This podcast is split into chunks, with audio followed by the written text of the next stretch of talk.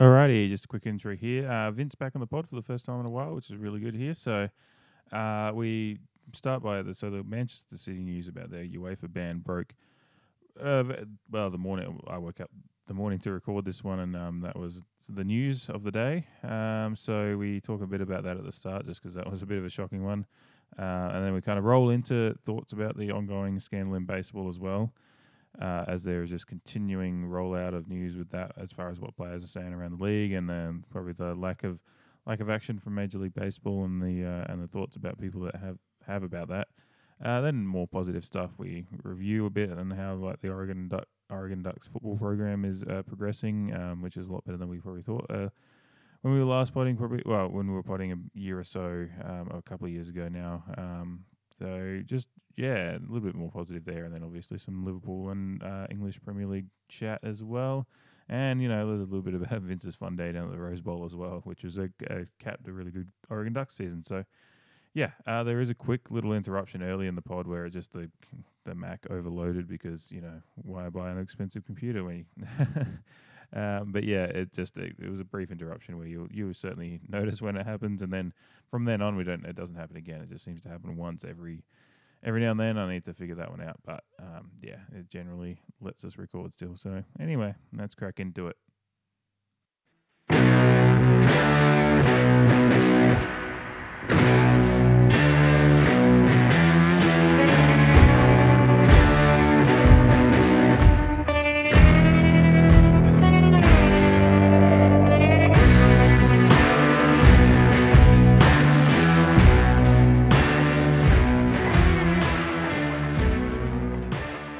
Sports Gazette podcast back with you. We've got Vince on the line for the first time, and I, f- I feel like it's almost a year actually. Could be Uh, more. yeah, my FaceTime thing said like September, so maybe not quite that long, but it's been a while. Oh yeah, Too we long. did. Yeah, we might have done one. Yeah, I. It's just. I think I remember doing one not long after you visited, and I can't remember when you were in on last before that. But it's been a while. Yep, been too long. Yeah. good to be back. We have chatted plenty, and we've uh, we've spent some time together in person in that time. But Yeah, as usual, it's like you always think, oh yeah, no, it'd be very easy to do a podcast in person, but then you just end up doing other things, which is what you do when you're actually hanging out. So. Um, starts at ends. Starts and ends with beer drinking. Yeah, that's what it was a lot. Yeah, my my trip to America in December was uh yeah incredibly toxifying for my body, I think, but it was good fun, so it didn't matter. Um, yeah. Yeah. caught a few Blazers games. Saw the goat down in Eugene with Sabrina, and I'm sure we'll get into that in a little bit. But uh, yeah, good trip. Uh, I miss my American sports. Anyway, we've got some breaking news this morning. Um, not that we're breaking it, but it's just we're going to talk about it. Uh, Manchester City have uh, been dealt a big blow from UEFA, which I, I'm not sure if I was expecting. I remember this investigation seems to have been going on for a couple of years, and I, I thought it had kind of fizzled out and they weren't going to do anything. And then suddenly I wake up this morning to this news that um, they've been slapped with a two year ban from all European competition, which, of course, for Manchester City's interest is the UEFA Champions League. Um, they've obviously come out straight away and said that they're going to appeal it because it's a um, prejudice prejudice process, and UEFA were always were you know always going to come down on them, which I, I think I, I don't know why that's news to them. Like UEFA, if they're investigating financial fair play things, and that's what they're investigating, they're gonna they're gonna find out. But yeah, it's big news. Uh, obviously, appeals withstanding and whatever, it's uh, it could be a big shake up. If you know, just on the surface of it right now, it's a big shake up to the Premier League and and the Champions League because it's one of them big players out of the Champions League next year potentially, and um, means fifth place in the Premier League at the moment is now a Champions League spot too. Yeah, that's that's the biggest takeaway I found out of it. As I quickly was like, who's in who's in fifth right now? Because they could make out like gangbusters on this. Is it Sheffield Uh, United? Is that who's I in? think, I think so. Like I know it's How a bit, wild would that be? it's a bit of a logjam there, and um, Chelsea and United are around this, or Chelsea are in fourth, I think, and um, you get United and Tottenham and um, Sh- Wolves, I think, are probably sniffing around in those spots too. But yeah, Yeah. it's it's Sheffield United currently. I'm 99 percent sure, and yeah, it is. And Tottenham has a game in hand, but still, yeah, uh, yeah, it's pretty wild. It'll be interesting. I think now they. I agree with you. I I had forgotten all about it. I remember hearing it a few years ago. I feel like at this point, a couple years ago, figured nothing was going to come out out of it. It's Man City. Figuring eh, they'll just let it be. Uh, but wow, they came down with swift justice, uh, which is kind of funny, funny to see. And I saw now just before we hopped on here, I noticed that now the Premier League's come out and said they're gonna take take action as well. So, uh, which I heard someone was saying that that could be point removal from this season, which it's like ah, you just remove remove two or three points from last year. take that. I was gonna, uh, I was gonna say that would be that would be the season you'd want it. Um, yeah, yeah. This season doesn't hopefully seem like it'll matter too much, but uh, yeah, pretty wild, pretty you know, and it, it's it's just crazy to see such a big name, such a big team, you know, a staple in the Champions League the last what uh, you know nearly decade now. It feels yeah, like, yeah. Uh, even though they can't, you know, they can't get that trophy themselves, but uh, it's just crazy to see someone get acted upon so swiftly. Uh, but we'll see the appeals process. I wouldn't be shocked if it goes down to one year, if not just the thirty million pounds or dollars, whatever they, whatever they, whatever equates to, and yeah. uh, we move on. But yeah, I mean that's my question. Is uh, I look at the two year ban and wonder if they've given two years, knowing that an appeal will come and that the court of arbitration might just split it down the middle and give them one year. Um, that two years does seem significant to me because I just I always thought I thought it'd just be crazy to see them get banned for one year. So this initial two year ban come down is not at all what I was expecting. Um, UEFA must feel like they've got a pretty good case uh, with the. It depends how the evidence has come about. I don't know if all the evidence that I've seen was from that Der Spiegel, like that German newspaper that came out with all the evidence, like the emails that they supposedly had sourced about how they were funneling funneling funds, like the family that owns City, essentially were funneling funds into sponsors that were basically owned by them, and they were putting too much money. I think I was trying to give you a, a, a bad example off air, but just basically if some tire company was sponsoring Liverpool for, and giving them five million, and every other comp- every other club had a sponsor, a tire company that was sponsoring them, and they were giving around five million. The tire company that was sponsoring Manchester City was giving about fifty million by comparison. Like they were just, it was too. I think their case was built on the fact that these sponsors were giving more than the appropriate or what was the understood amount that a sponsor of that nature should. Like they wouldn't have that much money to give as a sponsor, so they were obviously getting that money from the family that owns the club and then pumping yep. it. And so it was like all the all that kind of stuff. And you know, companies that were owned by the family sponsoring the club and just putting too much money into it, which was essentially then the family. If that is what they're doing, it's the family pumping their own money into the club, which is what financial fair play is designed to stop. So if that is what they've done, I don't know what kind of case they've got. If they've got evidence to that, that the family's been putting far too much money into the club by the, via these sponsors, then there is no case there for City. Um, whether an appeal or just like the court of arbitration will just go look one year, just let's just call it that. Um, and City or probably would you know you'd have to take that because two years, one year they can probably. Yeah, they're, they're coming into a period of time where they're going to be rebuilding anyway. Aguero's, what, 32, 33. You know, there's a lot of mm-hmm. David Silva's 30, 31, 32 they've got a lot of guys. You know, Vincent Kompany's already gone. Like they're about to enter a period where I think Pep might go in the next year, next year or two. Um, a few of these players will change over. They're kind of in this rebuilding process. They might be able to smooth over one year, like out of the Champions League, and just get through that. Two years might be a, a bit harder to bring new players into. I think so. Yeah, it might be better for them just to if they can appeal it down to one year and just take it. But I, I think the family might be a little bit more egotistical than I am and want to just try and attack and get the whole thing going. So, yeah, well, and I think there's a lot to what you said there about, you know, I think this happens a lot in sports when, when it comes to penalties and the, whether it's the NFL or anywhere that you levy a, a punishment that's maybe more drastic than it's than you know it's going to be, just so that when those appeals come, it can get watered down to what you actually think is fair. So mm. I think there's a lot to be said where you you know they're two years, but they know it'll get arbitrated down to one year.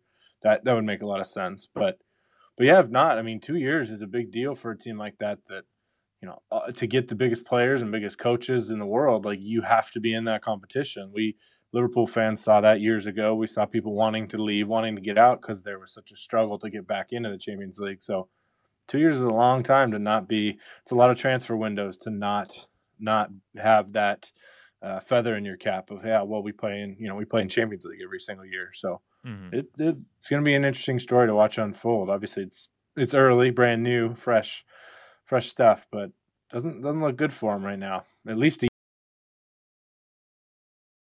see two then. No, God!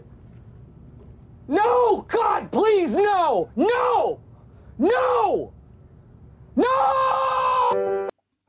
All right, we had the not little uh, technical mishap there with my my iMac that should be fine, deciding its disk was overloaded, which just sounds like a personal problem. So for the computer, so- Technology. it can go fuck itself. We're going to keep going. Um, Yeah. Vince was just finishing up on saying about uh, the financial fair play stuff. I think was the last thing um, he was chatting about, just to see where it goes. Um, yeah, I, I lost my train of thought a little bit, but I, I was I, I think I was thinking about just the precedent it sets for um, the rest of Europe because this financial fair play thing has been in for a few years now. I think 2012 it started as far as a rule that clubs and then clubs had a few year window that they had to, you know, bring their books down and then and get used to it essentially. Um, Tidy things up a yeah, bit. tidy things up a bit. Yeah.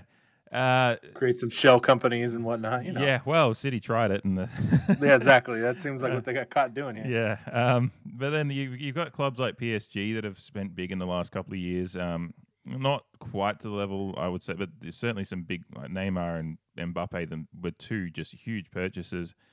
Um, they fudged their way around the Mbappe one, getting him on loan for a year and then buying him the next year. When essentially they got them and got him at the same time as Neymar. But you know, if that's the deal that the, the uh, other, club wants to do, then you know, fair play. Um, but you know, PSG might be sweating a little bit depending on because I don't know what I mean. They've got some good sponsors there, but they're certainly in a lot smaller league as far as revenue goes. Um, I know I see a lot of PSG shirts these days, but didn't see as many beforehand. I just I don't know where their books would be at. So whether they're whether they've got some questions being asked of them, I don't know. I don't know what cases have been if there's any investigations going on in the background, but yeah, I don't know if they're. It's kind of like, we- and we'll talk about the baseball thing after. But you know, you the Houston are getting tackled right now. But you know, you wonder. I've talked about this as Shay, like if there's any other clubs that have done some things over the last couple of years that are sweat in the background, hoping that the players don't keep talking. You know, um, and you, yeah, wonder if there's any clubs in Europe that have got a similar similar record as far as their purchases go. I was I was talking about Liverpool with someone else, and I was actually saying that I think they're like they're going to be fine because the the amount of money like their net spend this the last five years is uh, under hundred million, I think, or it might be just a bit over because they've recouped so much money from sales, which is is part of the financial fair play. Is like you you make money from sales and you make money from your revenue and sponsorships and whatnot, and that's what goes into buying players. So luckily, Liverpool have just gotten lucky with you know buying Coutinho for eight mil and um, uh, and selling him for 140, and so you know things like that really help the case there. But yeah, I yeah, it, it, this is what UEFA want to set a precedent, I think, as far as finally having financial fair play getting respected. Um, so that that'll be where the court case comes down to is how hard UEFA want to make a case here to set the precedent for the next decade going forward as to how clubs manage their purchasing power and whatnot, and and then clubs like City obviously want to be able to um, stay at the top, and they've needed to spend to get there. So it's it's a real battle between. Uh, you know the ambitions of uh, of new cl- of clubs, especially uh, money coming in uh, versus versus what UEFA and um, and the European clubs want to do as far as you know, keeping keeping a reasonably fair playing field. It'll never be fair in European football because the big clubs got such a hold anyway. But yeah, it's going to be interesting to see Yeah, how this take- plays out. If they're going to make an example out of someone other than maybe Real Madrid, like this is the this is the club and current current landscape to do it to. So, hmm and what did so what did Chelsea go down for a couple years ago where they're they had their transfer ban, but then it was very graciously lifted. Was that something separate than the fair play then? Yeah, that was um that was because they were buying. They had about like that was something to do with the youth youth policy. They had like they were buying. They were doing some. It's something to do with how they were purchasing youth players, like um tapping them up and whatnot. I think, and then the fact Mhm. that I think it was something to do with the fact they had like 30, 30 youth players out on loan to different clubs. Like there's just a yeah, I can't. I remember reading about it at the time and I had a bit more of a handle on it, but it, it wasn't. It wasn't financial fair play for Chelsea. No, it was something to do with how they were their youth, how they were buying buying young players, and because there's certain rules in place for when you're buying a player below 16. I think as to how you're meant to do it, and they just weren't doing Mhm. the right things as far as like, yeah. So that's why they had, and they, yeah, I think their their ban was in for a, a, a window or two, and then they had it lifted early still. So Yep. yeah, yeah, I um, feel like it was similar. Like initially it was two years, so four windows, and now it got dropped down to two windows in one year. So yeah, yeah, probably see something similar here, but maybe not. Like you said, if they want to send a message to all the other clubs out there, and who knows what's transpired so far in some of those clubs you mentioned. Uh, but if they want to stop it from happening in the future, you come down hard on someone like Man City, and that'll do it. yeah, yeah, exactly. And that's um, that's a good segue into the other scandal going on before we get back to sports matters. Um, uh, the, I've been talking about with Shay on the pod as we- I kind of keep expecting this one to go away, and then I've realized it's actually just going to keep getting worse. The uh, the scandal in Major League Baseball with Houston, the Houston cheating thing, and and uh, it's a similar thing there. It seems like if if Major League Baseball wanted to make an example, um, they could for the future, and um, so far they're not really, and Houston aren't really uh, remaining a bit bullish and. We don't have to go over all the details that we have already on previous pods, but um, this is your first time on the pod since this is all broken. And I know you, you said off air that you've done a 180. And I, re- I remember responding to a tweet that you, because you had a tweet a few, probably a month back now, saying you just didn't give a shit about it. And that was a bit, that was at the start of it. And then I kind of responded and said it's a little intriguing. And then since then, it just keeps getting. And I, you said before you've done a 180 because it's just it's become so much bigger than what you you and I probably expected at first. Gone from a run of the mill you know, scandal that you would have thought just would go away, and it's become so, something that's uh, getting to the very heart of baseball and what baseball is to Mhm. people, and what, what it is as a as a game, as a uh, as as far as your gentlemanly conduct goes within the game, because it's getting a little, starting to get a little dirty in the in the uh, trash talk off the field. You know, Cody Bellinger was very bullish today about how he feels about it, and um, I think Ross Stripling was saying he might he might hit players when he's pitching to them if they're involved in that team. Like that's just yeah. So yeah, how I mean- how are you feeling about it? I definitely wouldn't blame him. Yeah, uh, it's it's pretty gross, and I, I just have a feeling that clearly, obviously, the Astros perfected it, but I don't think they're going to be come out as things keep unraveling. I don't think they're going to be the only ones. Uh, I won't be surprised if and when it comes out that the the 2018 Red Sox were doing it. Uh, it's it's gross. It's so systematic is the problem. At first, when I first saw it, I, you know, I was like, oh, kind of seems like something everybody probably does, has their hand in. But this just seems so much more calculated, so much more systematic. A whole program from the top down. Like, there's no way. There's a lot of people. There's people on that roster that are trying to say they didn't. Oh, I didn't know what was going on, or the coach is like, oh, I could have done something to stop it. No, you were part of it. Let's Mhm. not, you know, let's not try to act like you just turned a blind eye or had no idea that this was going on. Um, it's like when college college football coaches try to say they didn't know some recruit was taking money or whatever. It's like you know everything that is happening in your program. These baseball GMs and and managers, they know everything that is going on in their clubhouse. So to try to act like, oh, we didn't know this was happening, is just it's just a joke. And to see the level, you know, it might have started as the camera in the outfield and banging some trash cans and which is silly but also ridiculous. But then you start to see this stuff with p- players wearing devices, things like that. That jarring video of Altuve running in after the the walk off last year in the playoffs. hmm I mean, there's just no way to dis- or to explain his behavior in that moment other than something something fishy was going on there. Uh, and it's just the longer I think I didn't care at first because I just one of those things you assume ah, everyone's doing it, but the the longer it's gone on, the more that's come out, and like you said, their bullish attitude about it, it just makes it uh, like it's just gross, and it ruins baseball to to to a high extent, which is a shame. Uh, you know, pitchers and, and catchers are reporting, and now to that I say, who cares? Because whoever's cheating the most is going to win. Yeah. Um, So it's disappointing. You know, you like to think that your sports are. You know, a lot of people people want to harp on officials or conspiracy theorists, and it's always kind of silly. But when something like this comes out, it, it starts to add that shred of doubt to your to the league that you spend a lot of money to ingest or to go see in person, and and that's that's pretty disheartening. So baseball, uh, they they better hold their ground on this one, and I think the penalties weren't harsh enough. The fact that no players are getting punished at all when they are clearly systematically part of this. It's not like something that was forced down from the GM and the coach, and everyone just had to fall in line or, or you know, take take the door out. Uh, it's not that way. They were just as involved. They were they're just as big of a problem, and the fact that they're getting immunity is is not okay to me. Yeah, yeah, no, it's it's that's what rubs me the wrong way. Beyond like the the Astros, just the organization. Uh, like I mean, uh, was it Jim Crane yesterday saying it didn't impact the game, and then it was like 50 seconds yeah. later, he's like, it may have. it's like they they can't they can't even get their story straight like a month after they've had a chance to think about it. So um, yeah, and then the players just the players just because they've been granted this immunity and they're they're not really having to like they you know some half-assed apologies yesterday or whatever. They just seem to think that it's just going to go like the players themselves just seem to think it's going to go away. And it would, all it would take to at least start smoothing the process over is some of the guys like Altuve and whatnot coming out and saying, "Yeah, we really fucked like fucked up. Like this was we shouldn't have done this. We've uh, you know it's just they they just seem to be kind of apologizing for you finding out more so than the actions. It seems to be the way they're they're they're, they're dealing with it. Is like, oh, you know, sorry we got caught rather than sorry we did this. Um, yep. And you know, it's it's interesting the Dodgers. Yeah, the Dodgers really for a while there were just quite.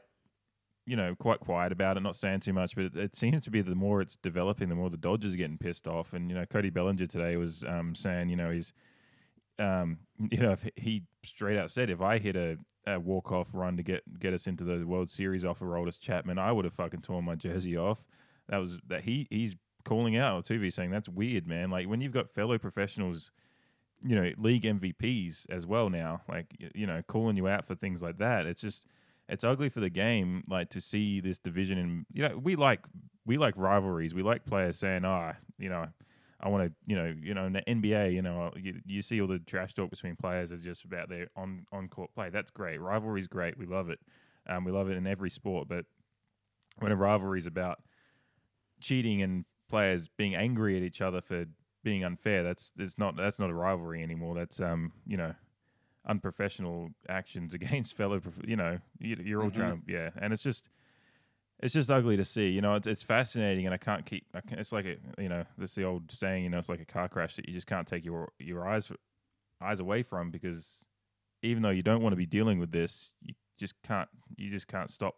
I can't stop reading about it. Whenever something new comes up, I just have to click on it because I want to know because it's it's just it's fascinating as a story of human human interaction interaction in sport. Like just people trying to get away with things while other people are just trying to call them out and I'm fascinated by it, but it's it's ugly for the game, and that's my main worry is where we go forward from this, and that's where I I really repeatedly put the call on Major League Baseball to do something because they can do something right now. They can do it right yep. this second. They can say no, this is this has gone too far. There's too much, you know, you know. There's a lot of a lot of muddy water there and a lot of anger and stuff. Like here's here's an actual punishment that's befitting of the crime that is. They're apologizing for it now. They're admitting they're guilty, so it's not like they even have to do an investigation anymore. They can just yep. punish them for the crime and make it a punishment that is worth the crime.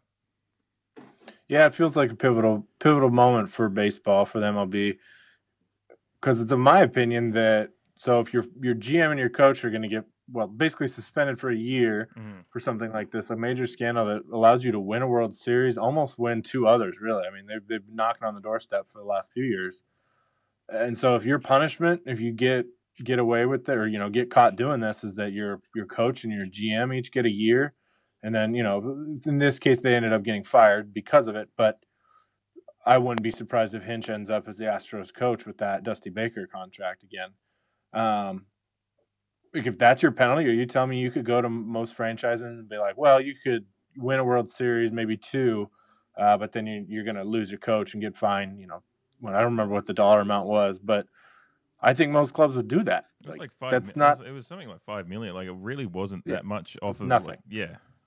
The Astros got that in T-shirt sales alone from the World Series. Yeah. So uh, it's a dangerous press. You know, I think it's teams that you're you're partial to yourself. The Yankees and the, the Dodgers are probably the ones that feel the most slighted right now. Uh, you know, as a Red Sox fan, depending on what comes of all this, that that term could be used loosely. Um, I think if you're a Red Sox fan, you probably just want to want this to all go away pretty quick because they might be next. I wouldn't, uh, you know, the the, the all signs point to maybe something fishy going on there, uh, including Mookie Betts' M- MVP year, which seems like kind of an anomaly at this point. So, it I think we're just getting started with this, and I hope the MLB gets gets a little more bull, bullish about it and, and strips the, the the title from them. They can't give it to anybody else because you can't give it to the Dodgers because what if the Yankees were there and then who Mm-hmm. knows? You can't give it to anybody else. That and and as a as a fan of a a team, it's not like I you don't want someone to be given a champion. You that, that ruins the whole purpose of it. You don't get Yeah. that moment that that joyous time when it actually happens. So eh, that would mean nothing for really anybody. But but it definitely should. There should be no champion for 2017, and and who knows what other years at this point.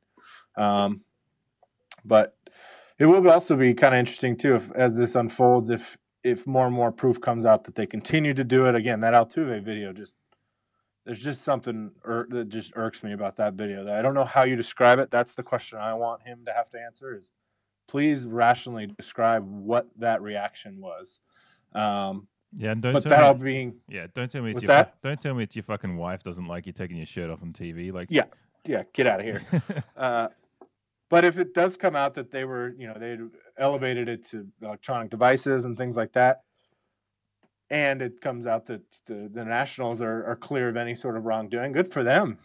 Yeah. Because they took it down. Like, pretty impressive. I mean, that's the other interesting thing is it's come out that the Dodgers warned the Nationals like about the the Astros. Like, it seems like there was multiple clubs that for a long time actually knew about the, knew that there was something, um, not just fishy but really egregious going on. Like, if that's true that the Dodgers said, "Hey, like the team that's just beaten us to get to the World Series, hey, here's some info to try and like you know, you know try and work your way out of this situation because they're Yeah. gonna, they're gonna they're gonna be on you guys with some information. So you've got to you got to counteract that and whether."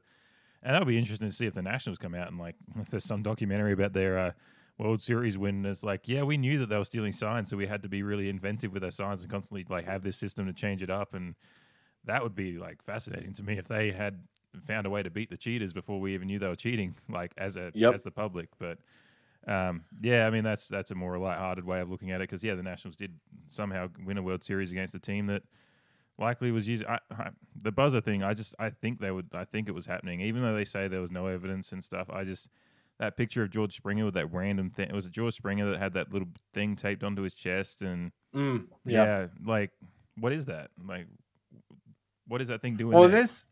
It's interesting now too because in today's like you watch any any soccer match, and I don't know how much it happens internationally, but it, it's silly enough. Like the U.S. national teams or in the MLS, they're always wearing. You know, the men even are wearing like what are the sports bras that are Yeah, basically the trackers. You know, for Yeah.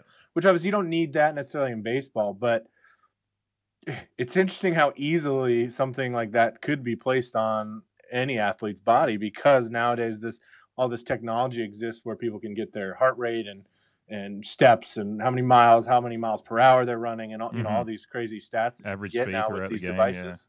Yeah. and so there's a real there's no reason to think that you couldn't just slip another little you know chip in that in that like sports bra type thing, whatever you want to call it. Um, that could make it really easily easy and easy to hide. So it's a it's it's an interesting Pandora's box, and I want it to keep evolving, but I also want it to just go away, kind of at the same time. It's it's a weird dynamic. Yeah, I think it's just I want to really know now, like what happened because it's just become such a big story, and the yeah, the obviously the Astros just keep keep just pushing it to the side and saying, yeah, we did something, but sorry, um, that's it.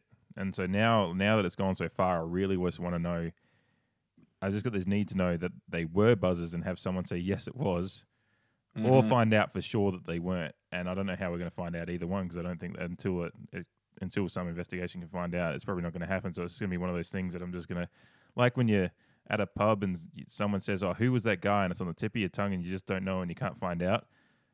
Then you need have that desire to find out. That's what I've got with the this buzzer Yeah. thing and everything right now. I just need to know so I can let it go because my mind just it just it's it's one of those stories that's going to you know 50 years from now we'll still be talking about this and hopefully baseball will be a lot uh it'll be a lot a great sport still in 50 years and this won't have affected it too much and and baseball has done something to fix it and we're all we're all in a good spot. But yeah at the moment it's just it's it's ugly when yeah you got pitchers and catchers reporting and we're this is all we're talking about and as Shay said on a previous pod um, we're talking about baseball in January so it's done something for it but it's not the not the right story to be talking about in January. You want to be talking about just positive things or you just don't want to be talking about baseball in January really like you know. No. so, yeah, it's unfortunate, but yeah, I think for Dodgers fans, it's become it's. I don't. Most Dodgers fans, I think, are okay. Like uh, most reasonable Dodgers fans that don't want to see the title given to them. They would. I think they'd rather just see it vacated or just see you know, Yep. appropriate punishments come down. That's all that anyone really wants. I find it interesting. I've got a Dodgers jersey in my closet that I bought that year that they were in the World Series. It's got the 2017 patch on it, which I thought would just become a sad piece of memorabilia. And now it's kind of interesting to have that now because it's it's being it's an iconic year in baseball, whether it's bad or good. It's um it'd be interesting, and it's a Kershaw one too, which he was lit up in, in a very important game in that that series where the Dodgers could have won that game and t- turned the tide, and then he suddenly got lit up. And that's another one. I want to find out what happened in that game five. Like, was that a major part of that game five? Mm-hmm. That's like something I want to see. Just an investigation on that game alone, because that was a turning point in the series when the Dodgers had a healthy lead and gave it up very quickly, with one of the best pitchers in baseball on the mound. So Yeah. Yeah, I think they're going to be all right this year. So yeah, they might get their revenge and some this year. yeah, so. yeah. No, they they've got a stacked lineup. Um, yeah, no, they've they've they've dealt with they've dealt with it healthily, I guess. Just get better. Just get better is always a good way to do do things in sports. Yep. Um, unless you're unless you're Manchester City and getting better means spending half a billion money that you probably shouldn't. Um, anyway, we can talk about actual sports happiness. Um, it's been a while since we potted, and there's a lot of things happened in the uh, the duck sporting world, which um, Shay's a little bit more happy to talk about ducks now that we're not going to college there, and he doesn't want to just wind me up. So we do talk about it a bit, but you're obviously the man on the ground there. You're wearing an Oregon shirt right now, and um, been to been to some big games recently. Um, now that you've had a bit of time, it's been over well almost two months since the Rose Bowl. Um, how was that day? Oh, that was a good day. Beautiful day. There's nothing. I always tell fans of other other teams in the Pac-12, or you know, I'm not really exposed to many Big Ten fans, but Pac-12 fans around here, Washington, Oregon State, or anybody. Uh, not that I want to see either of those teams going to Rose Bowls, but I just tell you, you gotta go. It's such a special, special place, special day, special game, and the only drawback I see right now to the the playoffs and any sort of expansion is is that the the Rose Bowl does continue to get watered down a little bit when it's not in the semifinal or quarterfinal mix Mhm. uh, because it maybe isn't the best from each conference. Like in this case, you know, we didn't we didn't have Ohio State, probably a good thing, uh, but but the so I think it does take away from it a little bit in a national uh, landscape. But boy, for a Big Ten or Pac-12 fan, it doesn't really get any better. Uh, the game was obviously interesting. It, you know, wouldn't be a duck game without some stress and heart attack and and panic. But it was a lot of fun. Really cool to see that that senior class go out that way. Uh, obviously, you know Herbert has had his ups and downs. I've had my ups and downs with my feelings on him as a player, uh, but as a dude, as a student athlete, which I that term is funny, but uh, as a as a student of Oregon, as a man of Oregon, as they like to say, uh, it doesn't get much better than that. Maybe the only only way it does get better is Troy Dye, who was just he was incredible on and off the field uh, for the last four years. Really felt like he was the team leader. I know Justin led the offense, of course, uh, but to me, if I had to pick one leader, a heart and soul of that team, not just last year but for the last four years, it, would be Troy Dye. And I think what he did for the university and in a time of you know a lot of I guess turmoil is funny to say that. Has he not had really that has big. he had three coaches? Was he his freshman Yeah. year was Helfrich? Yep. Yep. so yeah, they went three, through three, three coaches. Uh, Yeah, he went through f- four four DCs, right? Yeah, I'm pretty sure. Yeah. No, maybe two or three, two or three DCs. But yeah, you know, just turnover. You started out four and eight, and he was a leading tackler as a freshman, uh, which at the time everyone kind of thought, oh, that's just they were just down, and but he Mhm. turned out to keep keep getting better. Uh, um, and then not to mention that whole offensive line and all the other guys that, that came along with it. Uh, so that that's a class, the, the class of, of 20, 2019, I guess, uh, special class for sure. Uh, one that hopefully in a handful of years we'll be looking back at with uh, with a national championship trophy in our closet, uh, thinking that this was the class that while they didn't win the most games of a four year or five year class, uh, they were ones that really they kept things afloat and kept it from really spiraling out of control, which you know, people forget. You rewind back to the day, you know, what was it? Just I think right around Christmas time when Willie Taggart left, we thought we'd gotten a guy. Like, all right, we got a guy. Let's build. We had a good first year with him. Um, I guess it was early December, mm-hmm. and then he just bails on us after one year to go off to Florida State, and and at that point, it kind of things. It could have gone one of two or two ways.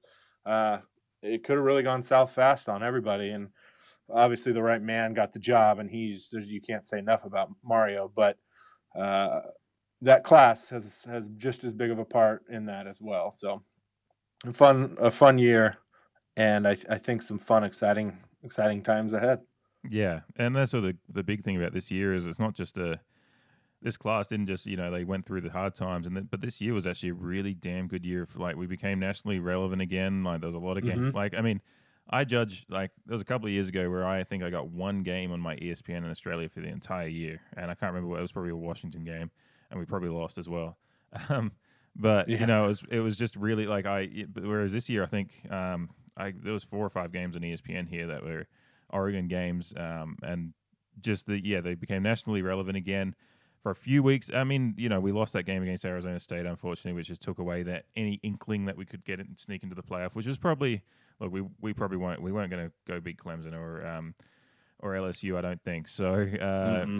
You know, probably a good in hindsight as far as just the development of the program to be in a Rose Bowl and get a win against a good team um, and just you know continue building that positive momentum. And not that not that being in the playoff wouldn't have been positive, but um, yeah, yeah, no, this team was you know I was listening to just all like I, you know I'm a just a big listener of all different kinds of podcasts. Where, um, and there's a lot of just a lot of the talking heads on those podcasts was just talking about you know don't sleep on Oregon. You know they're playing some really good football out there. You know, and just talk, talking. You know they were taking notice of the how our program was developing, the, what Cristobal was doing, the way it was kind of changing the culture. You know, the Chip Kelly years were fucking fun.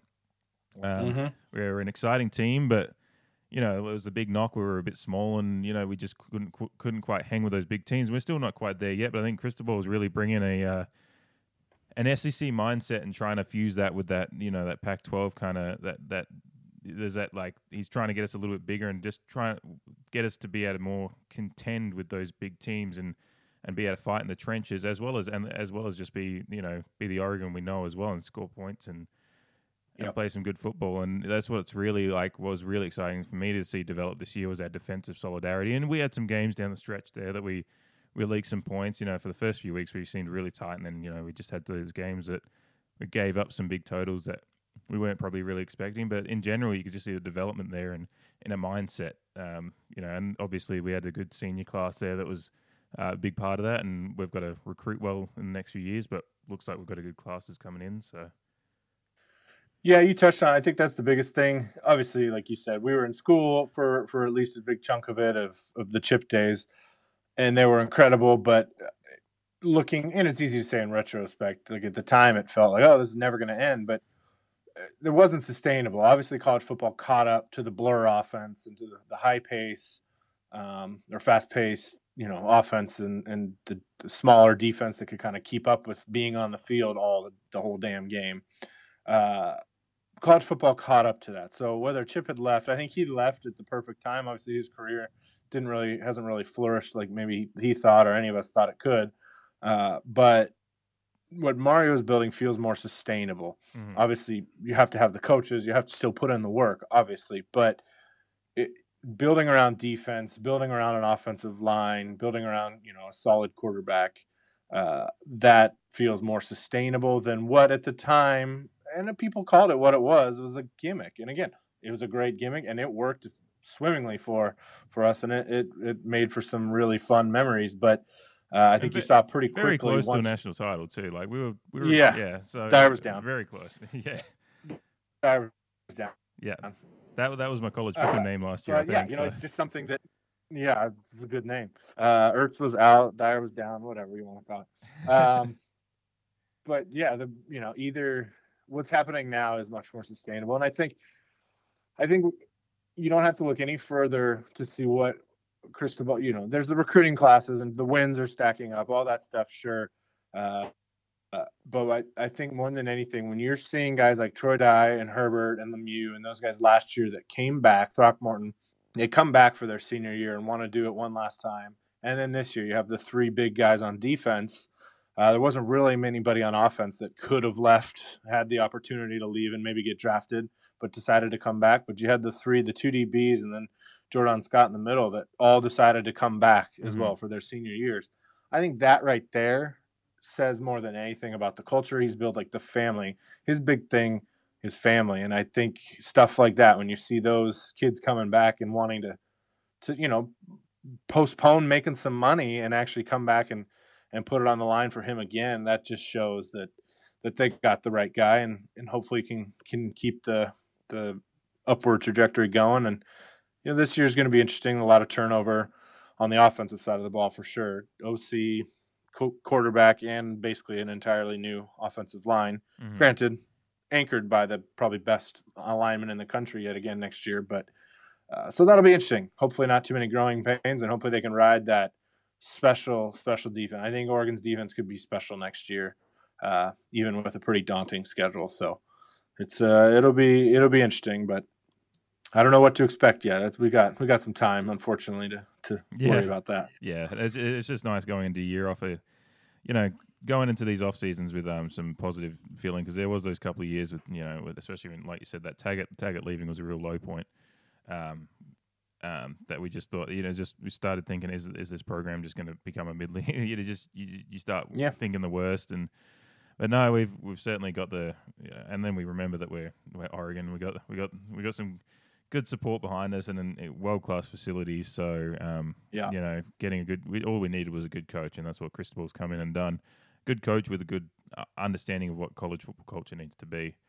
Um, Yeah. which is such a big part of it. You know, you can you can get your recruits and whatnot, and and you know a lot of big teams do get good recruiting classes year after year. You know, USC been a shit show for a few years now, and they still they still get recruits, but they just they don't have the culture there quite yet, and that's the big Yep. difference at Oregon is Cristobal's quickly come in and infused a culture that's um, consistent and and positive, as well as just as well as being able to get the good recruits into that and, and make them Mhm. make them work. So. Yeah, it's positive times, which is really fun. You know, after we had those few years of chit where you just started thinking, "Oh, we're not going to lose at home again." You know, there's a lot, of, lot of lot of yellow poles out the front of Autzen there, and that little that, that and then they started. Then a lot of other colors started coming, and you start thinking, "What the fuck's going to happen?" But you know, it's it's it's good times again, and I think it's going to, you know, we can ne- we can never predict the future, but Cristobal seems to be uh, a long like he wants to spend some time here and Mhm. and see what he can achieve, which is um, perfect for us because um, that means we'll keep getting the recruits and keep being a, a good team. And you know, coming to winning national championships all, all comes down to just having that one year where everything comes together, and you never know when that's going to happen. But just to be thinking that it could happen any year from now on is a is a great way, great place to be. So, you know, Yeah. Not Yeah. this year, the year after that, yes, though. yeah, yeah. Mark my words. um, you had a you. this still blows my mind. You had a great experience at the uh, in the post game tailgate at the the Rose Bowl as well, where Yes. a very small world. Super. That was insane. I couldn't believe that.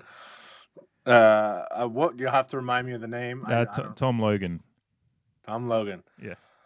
Uh, Duck fan all the way out from Adelaide. Blew Yeah. his mind when, when I knew where Adelaide was and had the question of crows or, or power. I, I think they, they both, him and his buddy, I think both were like, wait, what? Is This an American asking me this question? Uh, yeah, we hung out with them for, I'd say, a good hour while we let traffic die out and had some Mhm. beers and uh, had a had a DD ourselves. So it was nice. We could we could stop and sip on some beers and uh, good dudes. Him and his buddy. I can't remember his buddy's name, but uh, yeah, definitely knew knew their stuff about the Ducks too. It traveled seemingly over for the game. Like it didn't. There wasn't like, oh, we're over here, so let's go to this game.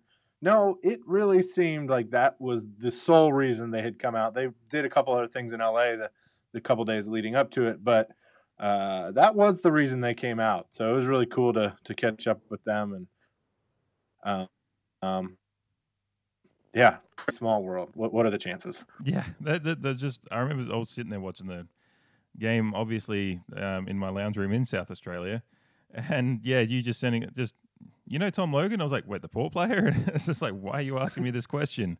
Oh yeah, just hanging out with him right now. It's just yeah, very very small world. Especially the fact that you just had the happened to come over and come to a, like you have literally been to a port game at Adelaide Oval. It wasn't Mhm. just that you knew of him. You've been there. You've you've got the colours and all that stuff, and you've been you've known of him for a fair while. And yeah, he's a played over 100 game support. I can't remember. I think 110, 120 in that range, which is you know that's you've got to play four or five years there to to get that range of games. And he was he was there when we had probably our last real run of success in almost making a grand final and whatnot. So he was um one of those players that um was never one of the you know best players in the team, but very consistent and one of those players. You, I was I remember not I remember when he uh, we uh, had to get ri- I, we got rid of him. I can't remember if we delisted him or what. It was one of those ones where it was I could I was understanding that they were trying to move forward in their list management, but I was also like this guy was a good player for the team, so I was unha- unhappy to see him go. I guess so, but it's good to see that he's enjoying post retirement and following the Ducks.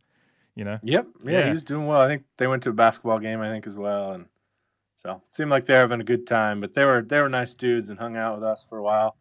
Um, yeah, we had a good time. It was it was fun. yeah, Crazy. It's fun. Yeah, it's great. Even more so was the fact that you you guys somehow were in the same area to make that connection too as the other thing because you know it's not like the Rose Bowl's a twenty thousand seater. There's like Yeah. uh, almost hundred thousand people going to those games. So you know to somehow get some get get in the same vicinity to even make that connection is a you know one of those weird cosmic occurrences that happens sometimes. So yeah, really cool, really cool to see my two worlds coming together there. Yeah, exactly.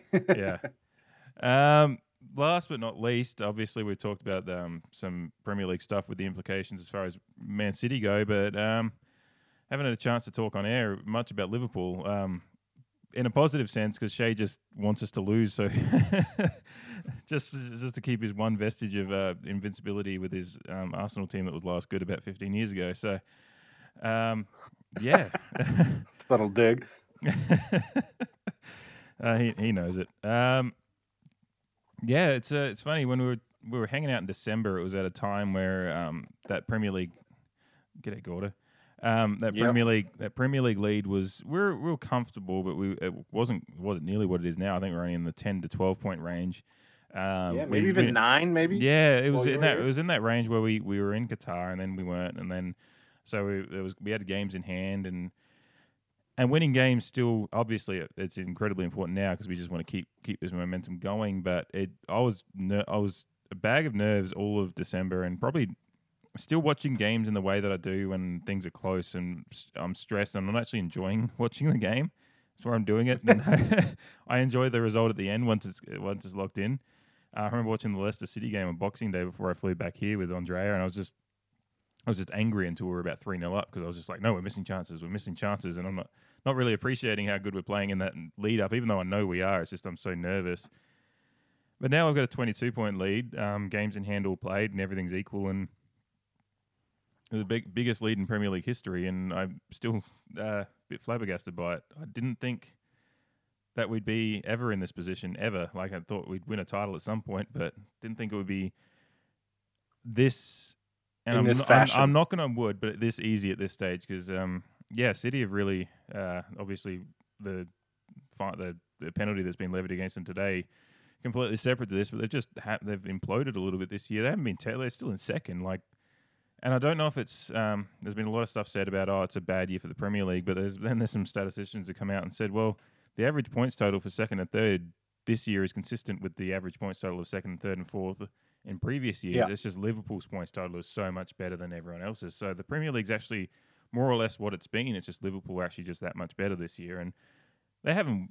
Liverpool haven't been creaming every game 5 0. They had a run at the start of the year where they were winning 2 1, 1 0. It's just they're defensively really good and and they're scoring the goals that they need to win and staying in the game. They've scored a lot of late goals, which is a testament to their fitness and tenacity. And that's what you need to win titles. Titles aren't always won 5 0 every week because then that would be a, a, a slight in the Premier League that they're winning that easy. They're having to tough some games out, which is a testament to the Premier League and a testament to Liverpool as well. Yeah, I mean to go back to your your you know when you were here, there was like a nine lead, I believe, and last Christmas, Christmas of 2018, a similar lead. I feel like. I mean, they played right there around Boxing Day, and and Man City took it, I believe, and so that's kind of when the mm-hmm. the tide first started to turn. But at that point, yeah, you can't feel comfortable, uh, especially I know you know I haven't had as many years of the the ups and downs and followed heavily by the downs or Mhm. the disappointments. Uh, but I've been an Oregon or a Blazers fan my whole life, so I, I know I get Yeah. it. You can't ever feel comfortable. Things are never as good as they seem. It feels like so.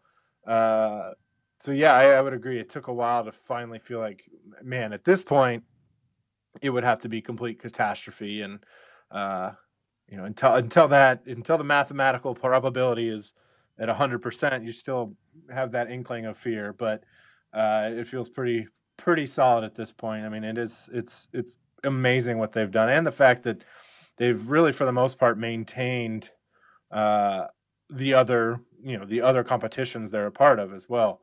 Uh, that's kind of the biggest thing. It'd be one thing. Uh, and it's still an amazing feat. Obviously, it doesn't no matter how you chalk it up. But the fact that they're still progressing in Champions League, they're still alive in the FA Cup with the kids ro- rolling out there and, Yeah. and and taking a game, even against a lower team. It doesn't matter at that point. Well, they did. They Um, did it against Everton too. So Exactly, and if it weren't for a major, um, a major roster shuffling uh, in the in the other domestic cup, uh, you know that that was another that was a squad of U23s that went out and, and kind of got handled in that game, uh, while the while the ones were, if you will, were over uh, winning the the World Club World Cup. So yeah, uh, it's been a wild year already, and seemingly only going to continue to get better. And uh, it is funny, like you don't want to get greedy, but it is they're still playing for something pretty substantial, even with a big point lead. There's still that piece of history, which may or may not be as important to players and and and you know people that are actually on the ground doing it. Obviously, uh, the titles first, and worrying about those other like historical notes, footnotes, if you will, Mhm. uh, come come second. But it is still something to play for, and it does make each game exciting. Uh, because otherwise, it, you know, it, it would be kind of a an anticlimactic, if you could say that, for the rest of not for a Liverpool fan, but for Yeah. the rest of the rest of kind of in bystanders or just you know not interested parties. That that gives some- it allows some intrigue still as well within the Premier League. yeah. Well, I think these these players certainly. Um, I mean, they're they're all saying the titles. Or you know, we they're not even talking about it yet. They're just saying, yeah, we want it, but we want to. We need to keep going. We need to keep this momentum. All the things that play, athletes say because they're professionals, so they know what to do. But um, there is, I think, there'd be some. They'd also, I think, they know they're one of the best teams in the world right now, the best team in the world. They've been at that level for two years now because 97 points and Mhm. winning the Champions League is in any other year you've won the you've won the double, Yep. um, and they've had you know the third best points total in Premier League history and not won it. So they've known that now for two years they've been consistently one of the best teams. Um, you know they've got the second longest winning streak ever in Premier League, like you know just chasing down Arsenal's. Um, now I think so. They I think they want. There's a part of all of them that probably knows that they're one of the best teams, and they'd like to be recognised as that too. So breaking Yep. some records, even if you know they can lose a game and still get the best Premier League points record, because I think they're on track still for 112 points. Um, you know, City's record from a couple of years ago was 100 or 101 points, so they're well on track to break that record. So you know, knock on wood, just want the just want. I've always said I just want the title anyway it comes. Um, but if it comes with some records, that'll be perfect for the recognition that this team deserves as one of the, not just a title winner, but one of the best title winners the Premier League's had. And um, yeah, really to you know, if you're gonna if you're gonna finally win the league after 30 years, you might as well smash it. Really, so. Yep. Yeah, a lot of it's a lot of years of built up points right there. Yeah, Uh, yeah, I didn't realize that they're already two already two wins shy of of Arsenal's. You know, I won't even say the word of Arsenal's good year. yeah, Um, so that's crazy. Yeah, 15 goals allowed this year in the Premier League. That's just 25 games. That's insane. yeah. And so like you said, it's not necessarily just just banging a bunch of goals away. There, it's it's both ends. Um, obviously, they have contenders for the best best few players in their positions along that back line and and, and keeper. So uh, it's it's definitely a complete team, and as as long as I've been watching football, it's you know the best team I've ever seen. I think so. It's been it's been a fun ride, that's for sure. Yeah, yeah. I think Alisson's um, either tied at the top or he's already um, a game clear of um, the Golden Glove award, and he's play. He was injured for the first two months of the season, so that kind of shows just how good our defense has been. He's been a, he's a great keeper, um, and he's made some great saves. But it's also you know when you're not allowing that many goals, it's um usually it's a unit thing, and it's it's uh you know Virgil van Dijk's obviously the best defender in the world, so that he's a big part of that. But then it's um you know, it's guys like you know we get a lot of help from because it's the team the way it's set up. You know, you see Mane and Salah, people don't give them the respect they deserve for how much they track back. Sometimes Firmino's often back Yeah. in midfield. Um, you know, tying up loose balls there, and obviously Henderson and Fabinho. Or Fabinho's been injured for a bit, but Henderson's uh, getting the respect he's probably um, been. He's been disrespected a lot, uh, frankly, in past years by Mhm. fan, fans and other fans alike. Um, and now people are saying whether he's whether he does win it or not, but people are at least saying he's, he should be talked about in the PFA Player of the Year Yeah. awards. So you know that's recognition of how how great he is. Um, he was voted England's best player uh, last year as well. So um, you know that's beaten the likes of Harry Kane and whatnot. So you know it's no small feat to be named that. And you know he's he's winning trophies now. He's got three trophies as a Liverpool captain um, this year, and uh, and you know, if he wins the Premier League trophy, that'll be um, Gerrard certainly deserved it, and just. The years that Gerrard was at his best was a few years of turmoil for Liverpool, unfortunately, with ownership and whatnot. And um, a few, and then obviously I'm not going to mention the back in 2014. I know Gerrard still has issues about that. So Shaking my head. yeah, um, yeah, but you know he'll do something that Gerrard couldn't do, and um, and that's like I said, it's no slight against Gerrard. It's just that it will be on Henderson's record as he's the the first captain to win the Premier League as it's named now. Um, and a 19th First Division title, so you know he's he's getting the respect, and he's uh, he's certainly putting in the performances to deserve it too. He's he's just a monster out there. He's um, whether it be you know when Fabinho was out, he dropped back into the sixth role a bit more and was. Um, but now that Fabinho's back, he's been put back up front, and he's um, he scored a goal the, the last game or two. So you know, and a really good goal, and he's set and he's assisting a few, and he's just an amazing player. Um, yeah, Yeah.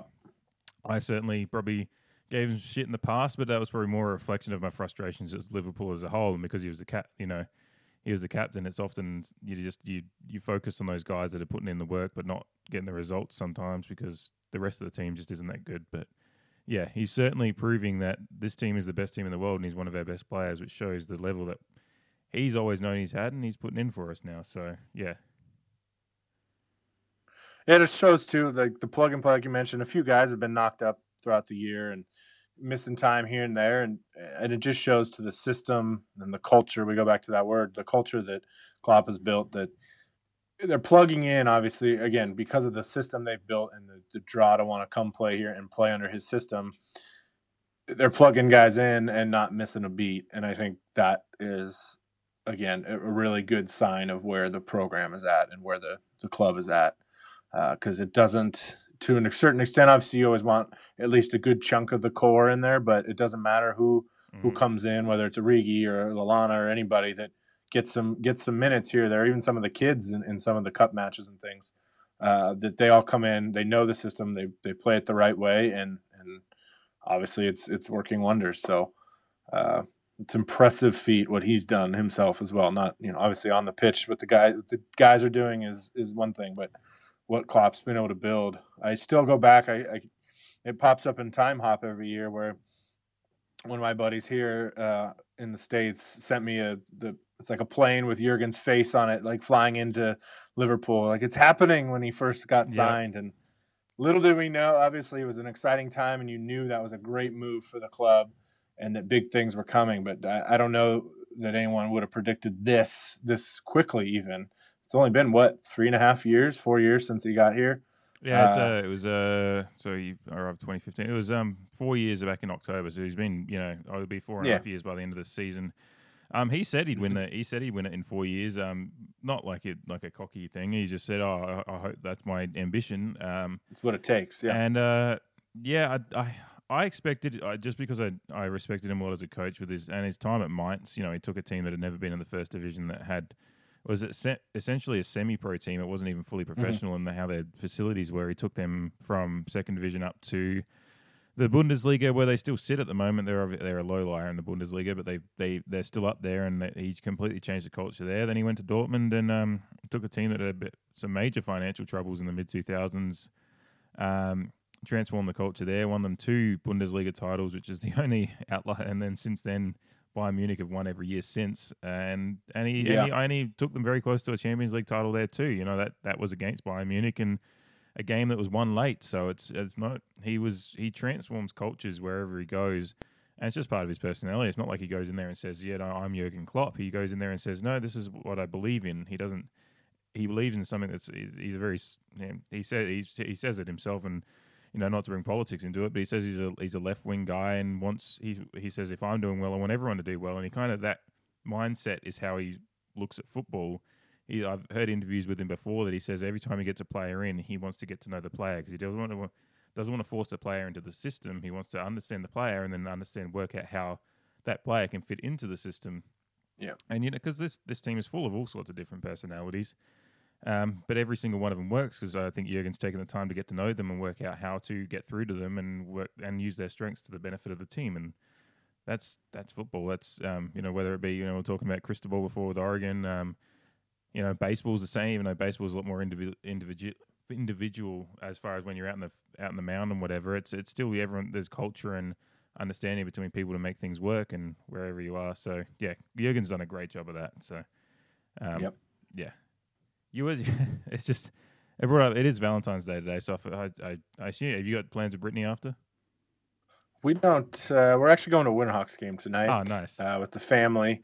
Not a not a big celebration for that one in this household. Yeah, and I mean Uh, Andrea kind of say Happy Valentine's Day, and it's we're gonna you know we're gonna spend time together when I go over and visit in April. So you know this it's we just said you know, but I did send her some. You know you get those those funny Valentine's things where it's just like a quote and then to and from. Yeah. There were some good football ones, and you you talked about people that are you know malleable to positions, and it just reminded. I sent her one that was James Milner's face, and it said, "Whatever position you want this Valentine's Day, I'll make it work." That's pretty good. I like yeah, that. there was a couple of others. The, the other one that I loved was Phil Jones's face, and it said, "Thank you for keeping me around, even though I'm useless and weird." So Jeez. Oh, that's good. there was a few That's more. There was a few more darker ones, like uh, Ryan Giggs. I'd break up two families to be with you. So, um, which Ooh. I which I I loved that one, but that's just because I think Ryan Giggs is a piece of shit. But Yeah, Yeah. truth hurts, right? yeah.